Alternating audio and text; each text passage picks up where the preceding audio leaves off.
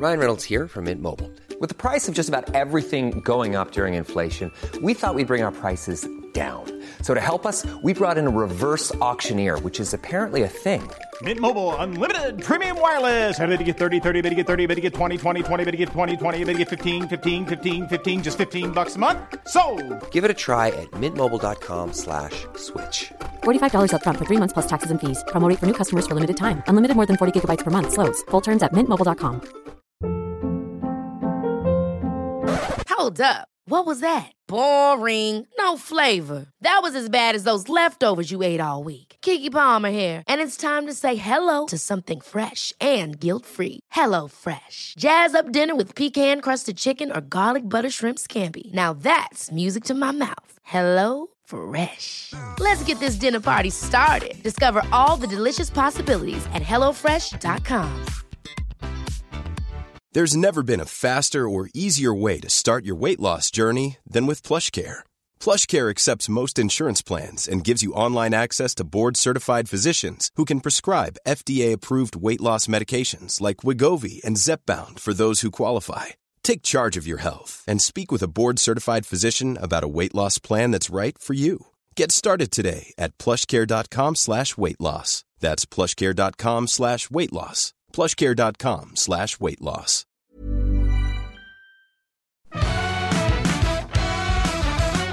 Hello. Welcome to Better Make It Quick. I'm Osher Günsberg. Thanks for being here. Uh, this is the Wednesday edition of Better Than Yesterday, which is a podcast that is here to make your day today better than it would be otherwise. Better than yesterday, even. How do we do this? By having conversations from people from all walks of life, from all over the world. Uh, some of them absolutely experts in their field. And no matter what, in every conversation, there will be something that makes you go, ah, I might give that a shot. And kapow. Today, better than yesterday. That's what I'm here to do. Growth mindset, if you will. I think that's the word for it. Anyway, it's a nice way to live. I guess I've been living this way for a little while and I wanted to make a show about it. So here we are. There's hundreds of episodes going back to 2013 and we're here Mondays, Wednesdays and Fridays. Mondays and Wednesdays with a guest and Fridays with you. You can get ad-free episodes and video episodes at patreon.com slash Osher. And if you want to find me, send us your email at gmail.com. So it's Wednesday, which means we're going to take a look back at an episode from previous days. One that is, um, I don't think going to be an irrelevant episode forever. One that I think will be remain a relevant episode for a very long time. Sonya Pemberton is an extraordinary documentary maker because, like, vaccines, whether we like it or not, since their inception, vaccines have been a heated topic. And the recent pandemic, or the current pandemic, has taken the conversation about inoculation to the next level. Sonya Pemberton has been exploring the topic of vaccine hesitancy for years. She's an Emmy winning documentary maker. She's a leader in Australia and around the world in science journalism. And I was quite curious. This is pre COVID. I was curious to find out what it was like exploring such a hot button topic. I made two films about vaccines. One, which is a global international film called Jabbed, uh, Love, Fear, and Vaccines, and that's on SBS. And you can still watch it on SBS Catch Up. And um, then the next one, Vaccines Calling the Shots for the Americans. When we toured America with the film, the threat level was considered quite high, and I was in need of um, advice on protection, uh, physical protection, possibilities of uh, you know did i need a bulletproof vest etc and that was really shocking for me because here in this country you might get nasty emails and nasty letters in your letterbox which of course i got lots of and i got some really nasty ones but I've never actually physically felt threatened. And that was quite a shock to see how in America, you know, as they said to me, you know, you're having a press conference, there's 200 people in the room, some of them might have guns. That was really shocking. Now, of course, it didn't come to anything. It came to some shouting and some angry stuff and lots and lots of conversations that were really challenging. But fundamentally, the conversation became quite good and quite civilized. And I guess that's one of the big things for me is um, what I couldn't get over was if you're open to having that conversation about your understanding of vaccines and other people's understanding of vaccines, um, and you're really having a conversation, really big things happen. And I started off, you know, seven, eight years ago. I mean, I'm science educated. I'm from, from a scientific family. My father's a doctor. My grandfather's a doctor. I originally went to study medicine. Um, you know, I come with a scientific bias. I'm quite clear on that.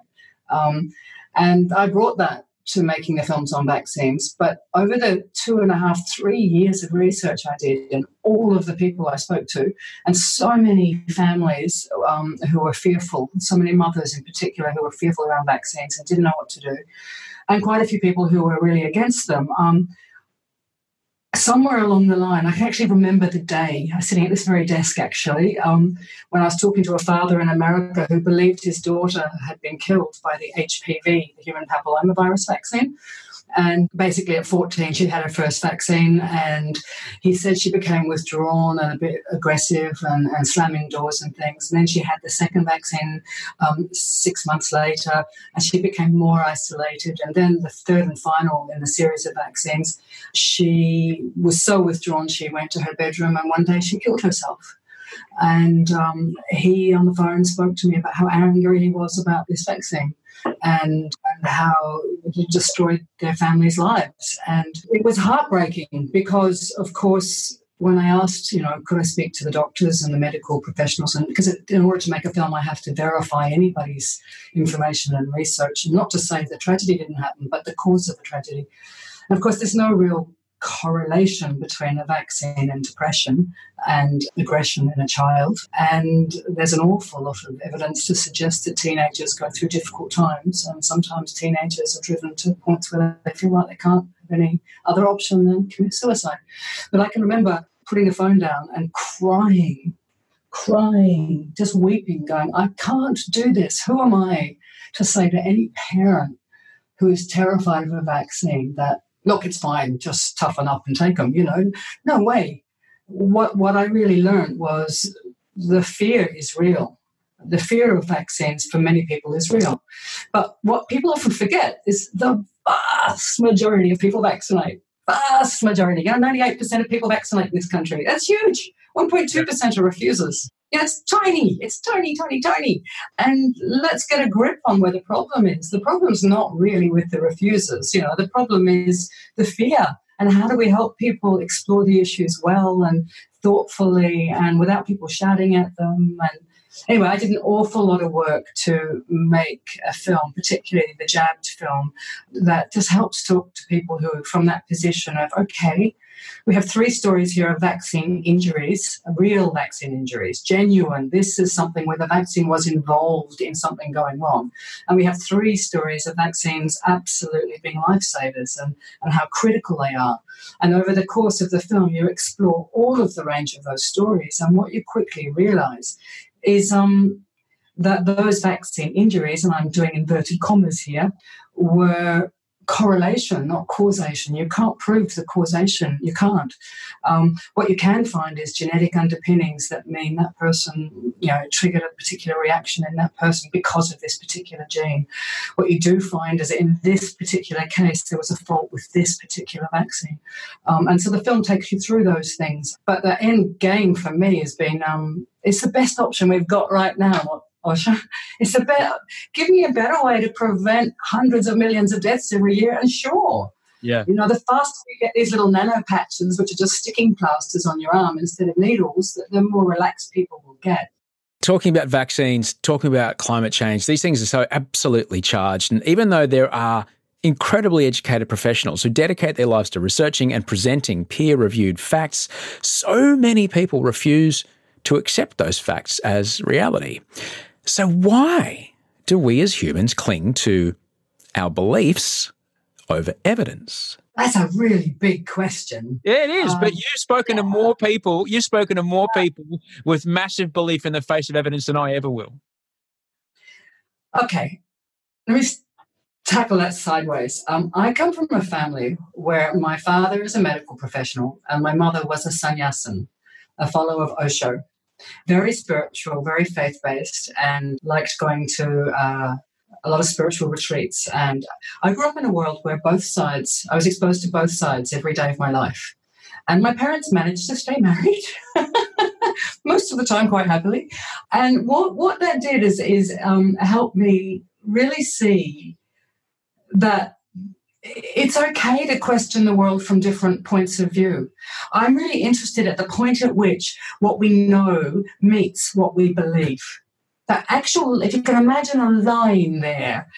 And so I'm forever going, looking at that, where my father believes and what my mother believes meets. And I'm forever peering over each of their fences, going, hmm, how do you work that problem out? And then, oh, how do you work that problem out? And I think that's brought me to a place where I'm respectful, I hope, of everybody's points of view.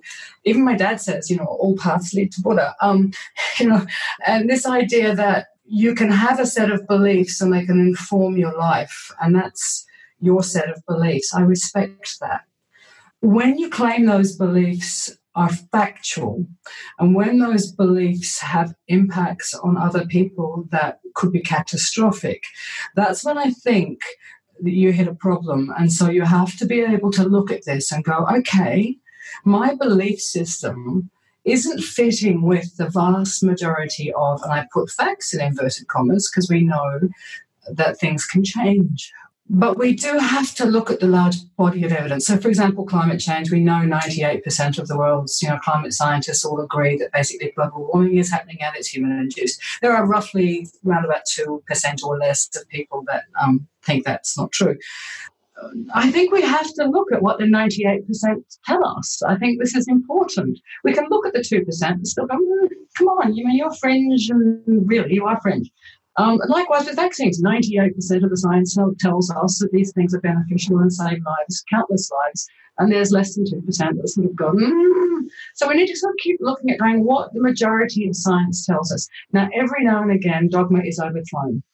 You know, I've made films about scientists, you know, for Winner's Guide to the Nobel Prize. It was the story of Helicobacter pylori and stomach cancer, why Barry Marshall and Robin Warren, two Australians, won the Nobel Prize. And they discovered that there were these um, bugs that live in our stomach lining, and uh, they were the triggers that could lead to stomach cancer. Now, before they made that discovery, we thought we didn't have bugs in our stomachs, it was too acidic. Guess what? Today we think there are zillions of bugs in our stomachs. So science does change. You know, get new evidence, you, you adapt what you know, but you need to look at it. So, so why do some people choose not to look at it? I, I think that in some ways it's easier, you know, um, it's easier to go with what your tribal allegiance may um, suggest.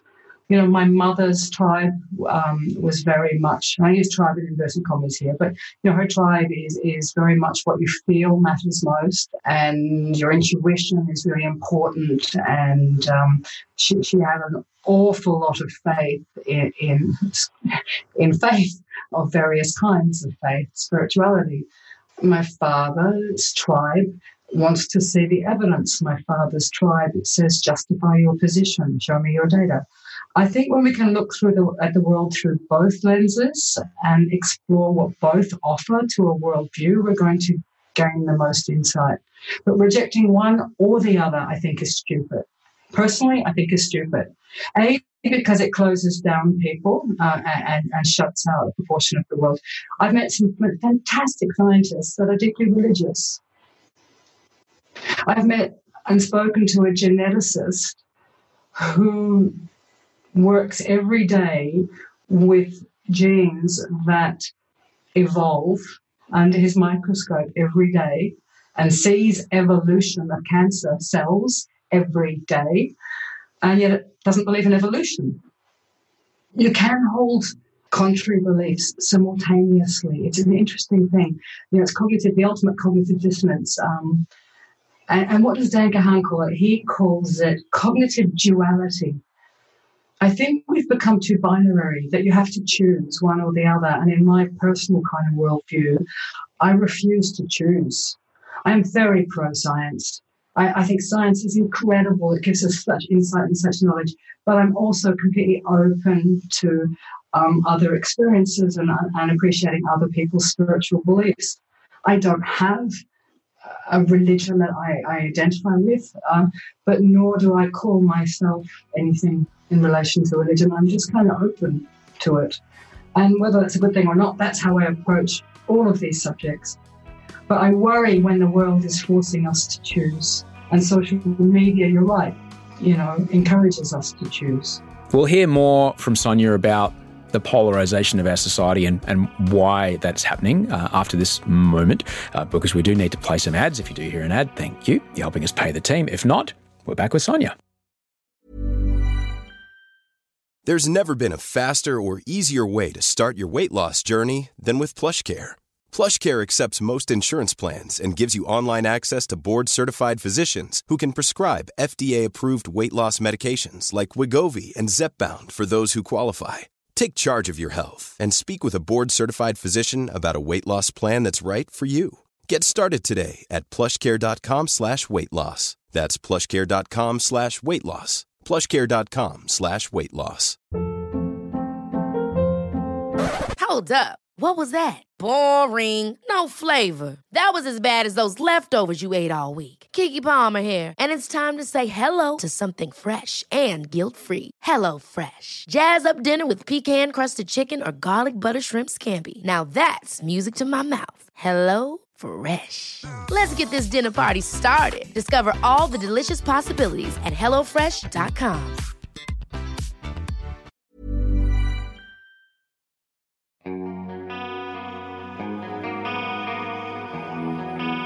Sonya Pemberton has almost exclusively explored polarizing topics in her work, in her films that she makes uh, uranium, vaccines, vitamins, cancer, even carbon. What is her fascination with the polarization of the public conversation? I think polarization has become something that's crept up on me um, in the sense of years ago we made a film called Crude, um, the story of oil, and it won lots and lots of awards. That's before I formed Genepool. I made that whilst I was at the ABC. And back then, you know, climate denialism was enormous, and, and the current government, John Howard's government at the time, was saying, you know, climate change is nonsense. Hey, haven't we come a long way? Anyway, um, I'm being ironic. So polarization really became an issue for me, really, with the vaccines programs, the two films we made about vaccines, because I realized how much it was hurting us all you know, polarization, I think up to that point to me was kind of an intellectual idea. And then I just realized that I was having difficulty talking to people who were anti vaccine. I'd get angry. My husband would kick me under the table if someone around the dinner party said, Oh, I don't vaccinate my children. I would just start telling them all the reasons why they were wrong.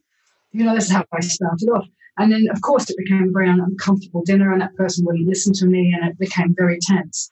Um, and I thought, my God, I'm just as polarized, you know. And what I had to do a lot of work on was my own bias. I had to check my own bias at the door. And, you know, one of the great things I learned was declare your bias. You know, a lot of people say you have to find shared values to avoid polarization or to help diminish polarization. I would argue another way of approaching polarization is to declare your differences right from the start go, hi, I'm Sonya. I come from a real scientific kind of family. I was kind of brought up thinking about science and whatever. So I've got a natural sort of propensity to, to look for the evidence. And the evidence that I look at says, you know, vaccines are, are a really good idea. Well, well, what's your kind of point of view? And they say, I don't vaccinate my kids because I'm frightened of this and I read this and I heard that. And these days I go, tell me why. Tell me why. And what I found is that as we start exploring why they've made their decisions. And I tell you, the range of decisions, the most extraordinary one I ever heard was because I'm scared of antibiotic resistance. Now, because I'm a science geek, I'll tell you that makes no sense whatsoever. But for this person, their genuine fear of vaccines was because they thought it was exacerbating antibiotic resistance. now, I'll tell you just for any listeners who aren't aware, I'm sure your listeners are, there, there is no correlation there whatsoever. But that was the reason. For another one, there was a family, there's a grandmother who had a particular medical condition and, and they were worried it was passed down the line. And there's all sorts of personal reasons. So once you start dealing with what people's personal reasons are, you start to realize you see the individual and you don't see the group, and you stop being tribal. And I have a rule now that I take my tribal, I declare my tribal hat, you know, I'm pro science, and then I try and put it on the table. So it's there and it's clear and it's declared. I never say I'm unbiased. I never say my films are unbiased. That would be lying.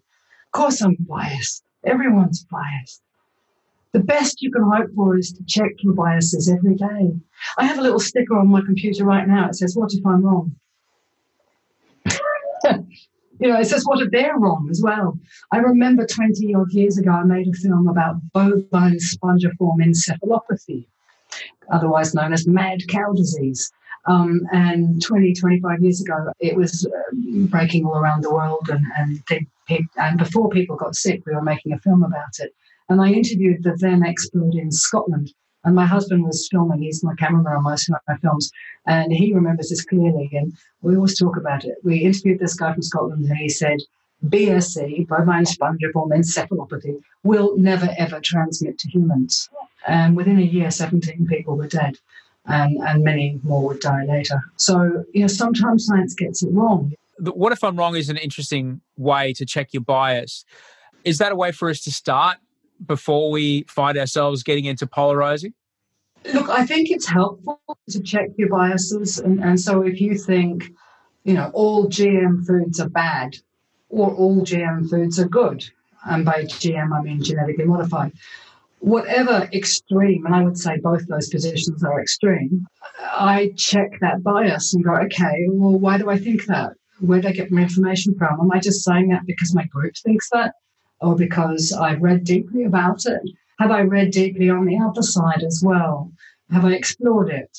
Um, and again, I would argue there's a spectrum in there. Sonya Pemberton is a magnificent human being. You can find out all about the documentaries that Sonya has made. Just visit the Genepool Productions website. Uh, you can watch them there. There's so much more in this conversation we couldn't fit in. If you'd like to hear the whole thing, you can just scroll back through the podcast feed and find it there. Thank you so much for being a part of it. We're back here on Friday. If you are in Sydney, I'll tell you now, we have a special live show happening on Sunday with Allegra Spender. We're going to be at Bondi Hardware, I think around two in the afternoon. It is a ticketed event, uh, but either go to Bondi Hardware or um, find Allegra's website uh, or follow me on socials and you can find how to get there. Thank you so much to Andy Marr, who has uh, unpacked uh, crates and crates of audio gear in his new house to, to build this episode today. Bree Steele on production for creating this episode. Rachel Barrett, the almighty executive producer of the show. And of course, uh, Toehider on the music. Thanks for listening. Uh, hope you're well. I'll talk to you on Friday. Until then, sleep well and dream of beautiful things.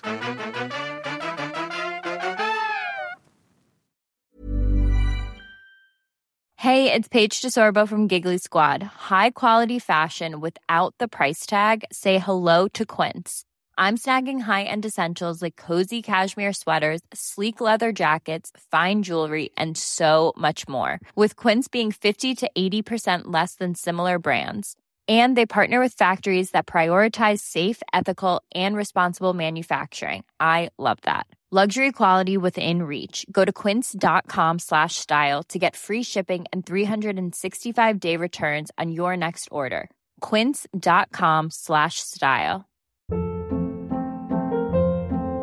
Hold up. What was that? Boring. No flavor. That was as bad as those leftovers you ate all week. Keke Palmer here, and it's time to say hello to something fresh and guilt-free. Hello Fresh. Jazz up dinner with pecan-crusted chicken or garlic butter shrimp scampi. Now that's music to my mouth. Hello Fresh. Let's get this dinner party started. Discover all the delicious possibilities at hellofresh.com. Planning for your next trip?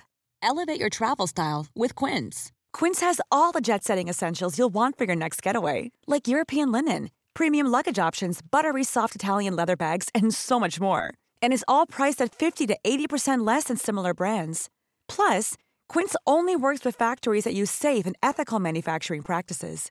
Pack your bags with high-quality essentials you'll be wearing for vacations to come with Quince. Go to quince.com/pack for free shipping and 365-day returns.